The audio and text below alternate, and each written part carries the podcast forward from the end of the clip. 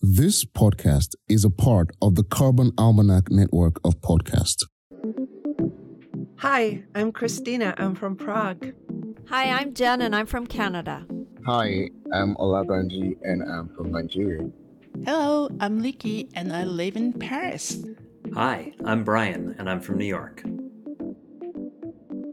Welcome to Carbon Sessions, a podcast with carbon conversations for every day with everyone from everywhere in the world.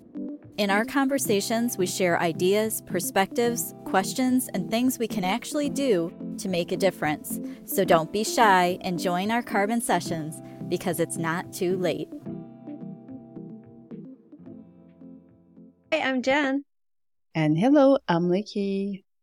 And today we're talking about one of my favorite subjects, Leekei food. Well, it's my favorite as well. So don't worry.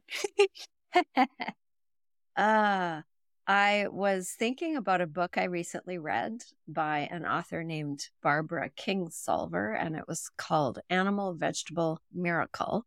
It was, it, it, she has co authors who are her husband and her daughter as Mm-hmm. well. And um, it was written a few years ago, I think in the, the like 2018 or something. And it's a book about how her family spent a year only eating things that they could grow or produce themselves or that they could get from friends and neighbors very close by. So kind of the 100 mile um, diet only only even less than that.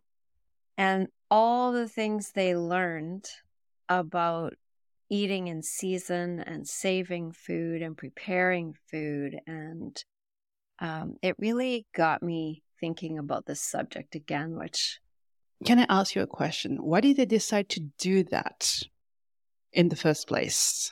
i think if i recall it was uh, it was a bit of a challenge but it was also a pushback against um, industrial agriculture and health reasons uh, for some of some of the things that they were doing.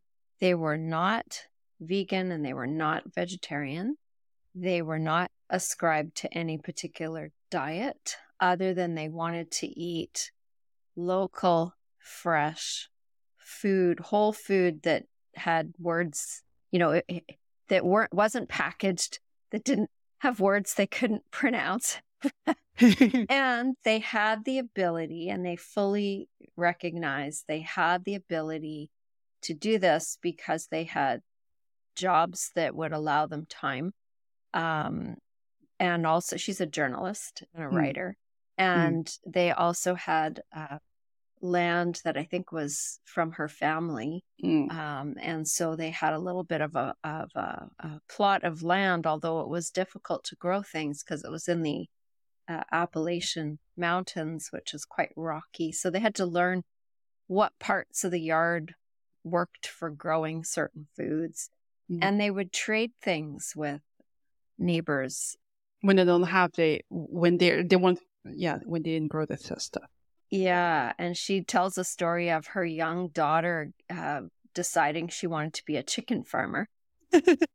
and being so excited about getting the baby chicks and then the whole internal wrestling about whether she should name them or not because she knew they were going to be food at some point. and anyway it was very interesting learning um uh, learning about all of that um it's it's a delightful read and it really it has recipes in it and it really made me think of all of the the savings carbon wise and the savings uh, to the planet if you could grow food close to home or or eat food that's close to home but i know that's a challenge for some people That's a challenge, especially for people who live in big cities like me. yeah. And uh, actually, I don't know if I told you, but at the beginning of this year, I had a conversation, a carbon conversation with Brian, and he, I don't know if he challenged me or um, that's just, well, well, actually, that was part of my New Year's resolution, is to grow food.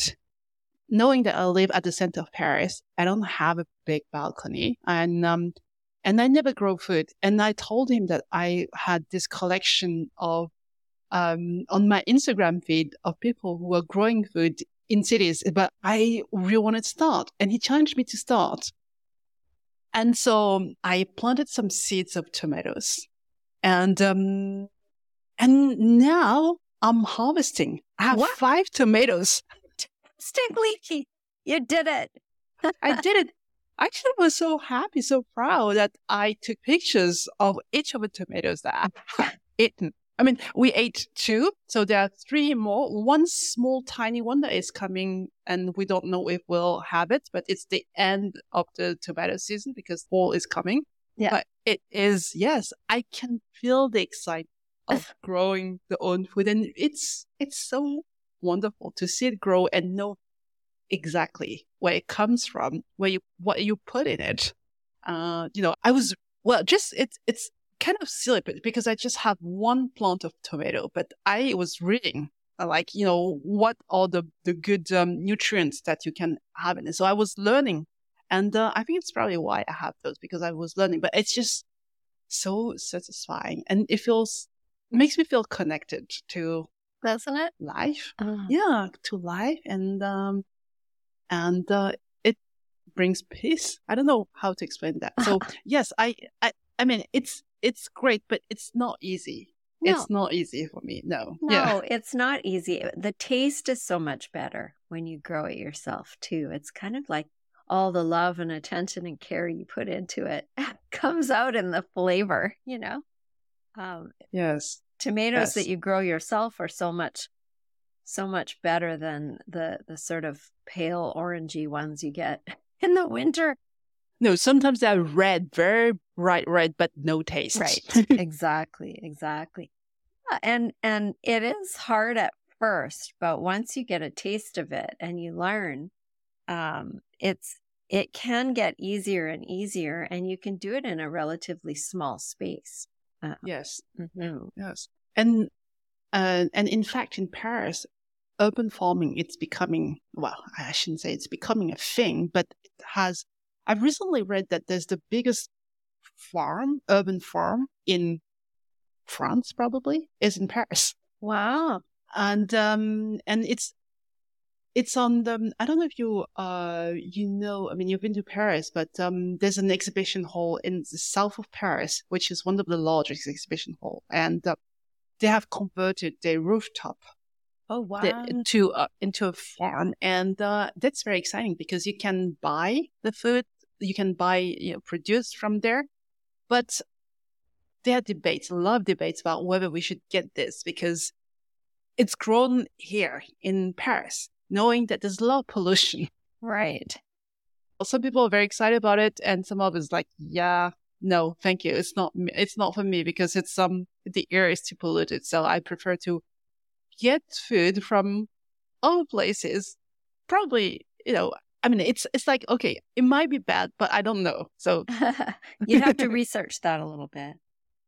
yeah, One of the things that um, that I enjoyed last winter is I ended up getting. I found it on sale. I got a little hydroponic kit um, that has a grow light, and it's the size of a toaster. It's very small, and I put it on my counter, and you you fill it. You keep the water filled, and then um, you have these little spongy pods that you put a seed in or that you can get them with seeds, but that's expensive and kind of wasteful. So I've been reusing the plastic.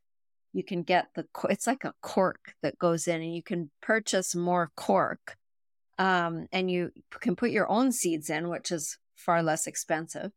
And you put a little fertilizer in when it tells you to. And we had fresh lettuce all winter in the house, in the kitchen.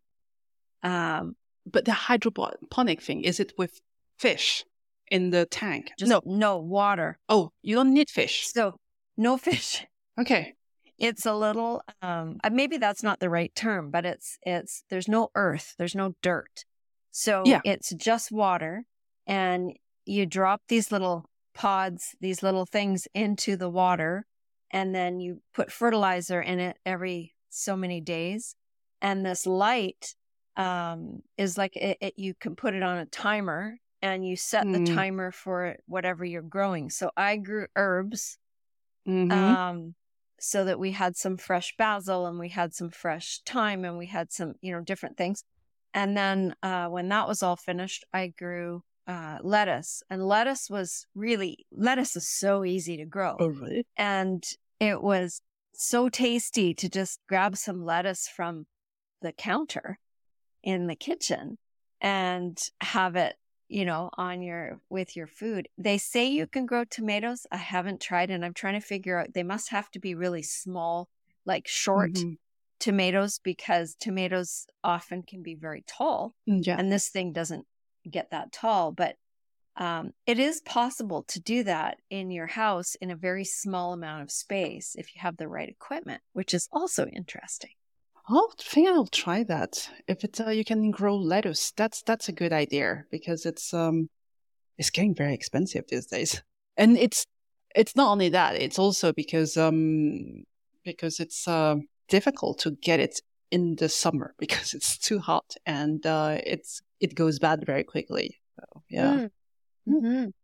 Yeah, so that's one way, and then balconies are are good. I had uh, flower um, pots and instead of putting all flowers in the flower pots, I also planted peppers and tomatoes in the flower pots. Mm-hmm. And, uh, and it, they grew. Mm-hmm. Yeah. Um, yeah. Yeah. I spend an incredible amount of time buying food, like food that I had to clean, to cut, to peel, to cut, and to prepare to to bake to make my food. But I feel so so so good. And I think that is healthier because at least we're eating things that we understand. Even though I'm not sure where it's coming from, but at least those things that I can see and um and touch and, and spend time making it.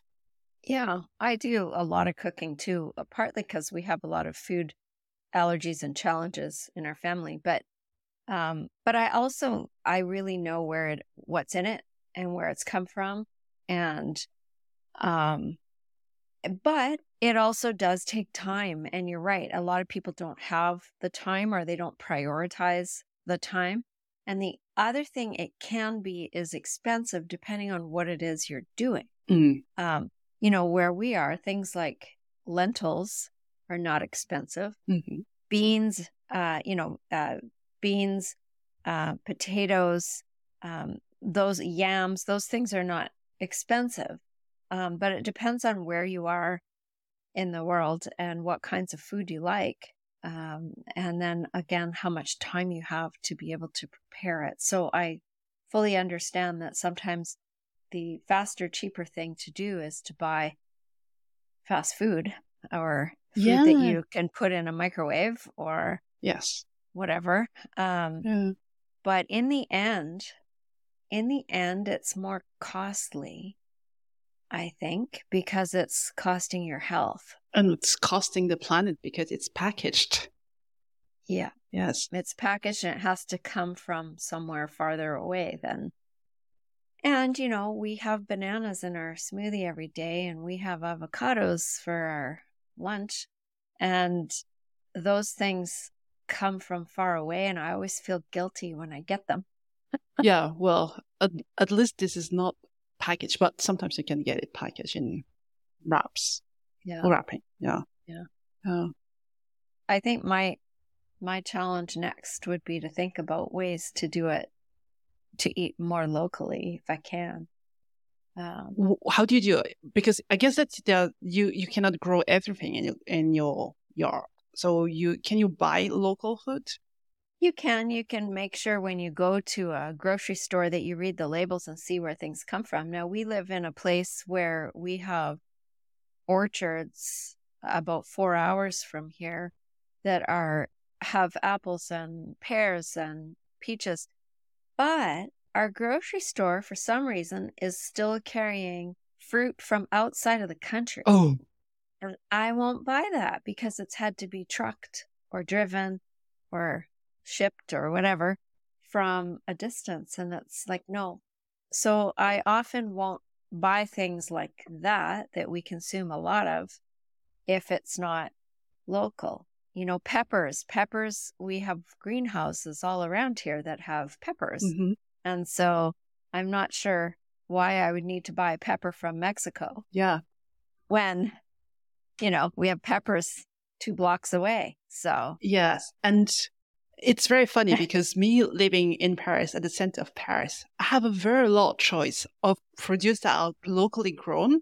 And uh, because there's some small farms around the city, and the farmers bring the, the food to the market. So I can I can just go to the market and there are different market, various markets I can choose from to buy my locally grown food that are not four hours drive away, like maybe one or two hours drive. And this is just kind of luxury. And it's luxury and a little bit of paradox because it's a very dense city, but still I probably have a wider choice of local food than you living in like I guess a more a more rural area than mine. well, I, except I'm not really, I'm in a suburb and, Mm. um, and we're surrounded by farms and the, but there's big box stores, you know, 15 minutes away and these carry food from all over. And because we're on the west coast of the country and it's a very, very diverse population, you can't think of any kind of food that we don't have. You know, like we have a huge South Asian population, probably the biggest one outside of India. Um, and you can get all sorts of things that you that don't grow here. Um, because there are lots of people who eat, you know, culturally um, familiar foods. And so there's loads of stuff to try that we don't actually have uh, locally. Um, there's a sushi place on every corner.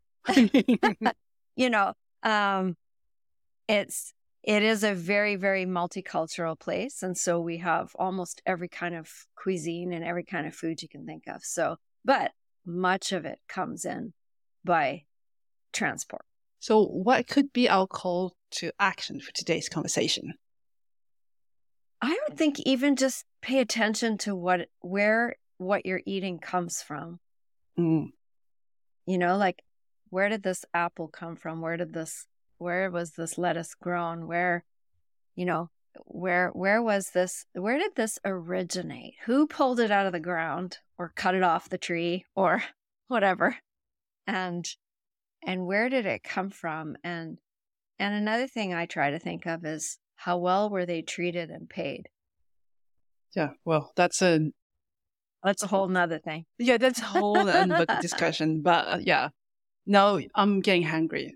So thank you for this conversation. well, thanks for the chat, Leekei. You've been listening to Carbon Sessions, a podcast with carbon conversations for every day with everyone from everywhere in the world. We'd love you to join the Carbon Sessions so you too can share your perspectives from wherever you are. This is a great way for our community to learn from your ideas and experiences, connect, and take action. If you want to add your voice to the conversation, go to thecarbonalmanac.org slash podcasts and sign up to be part of a future episode. This podcast is also part of the Carbon Almanac Network. For more information, to sign up for the emails, to join the movement, and to order your copy of the Carbon Almanac, go to thecarbonalmanac.org. Be sure to subscribe and join us here again as together we can change the world.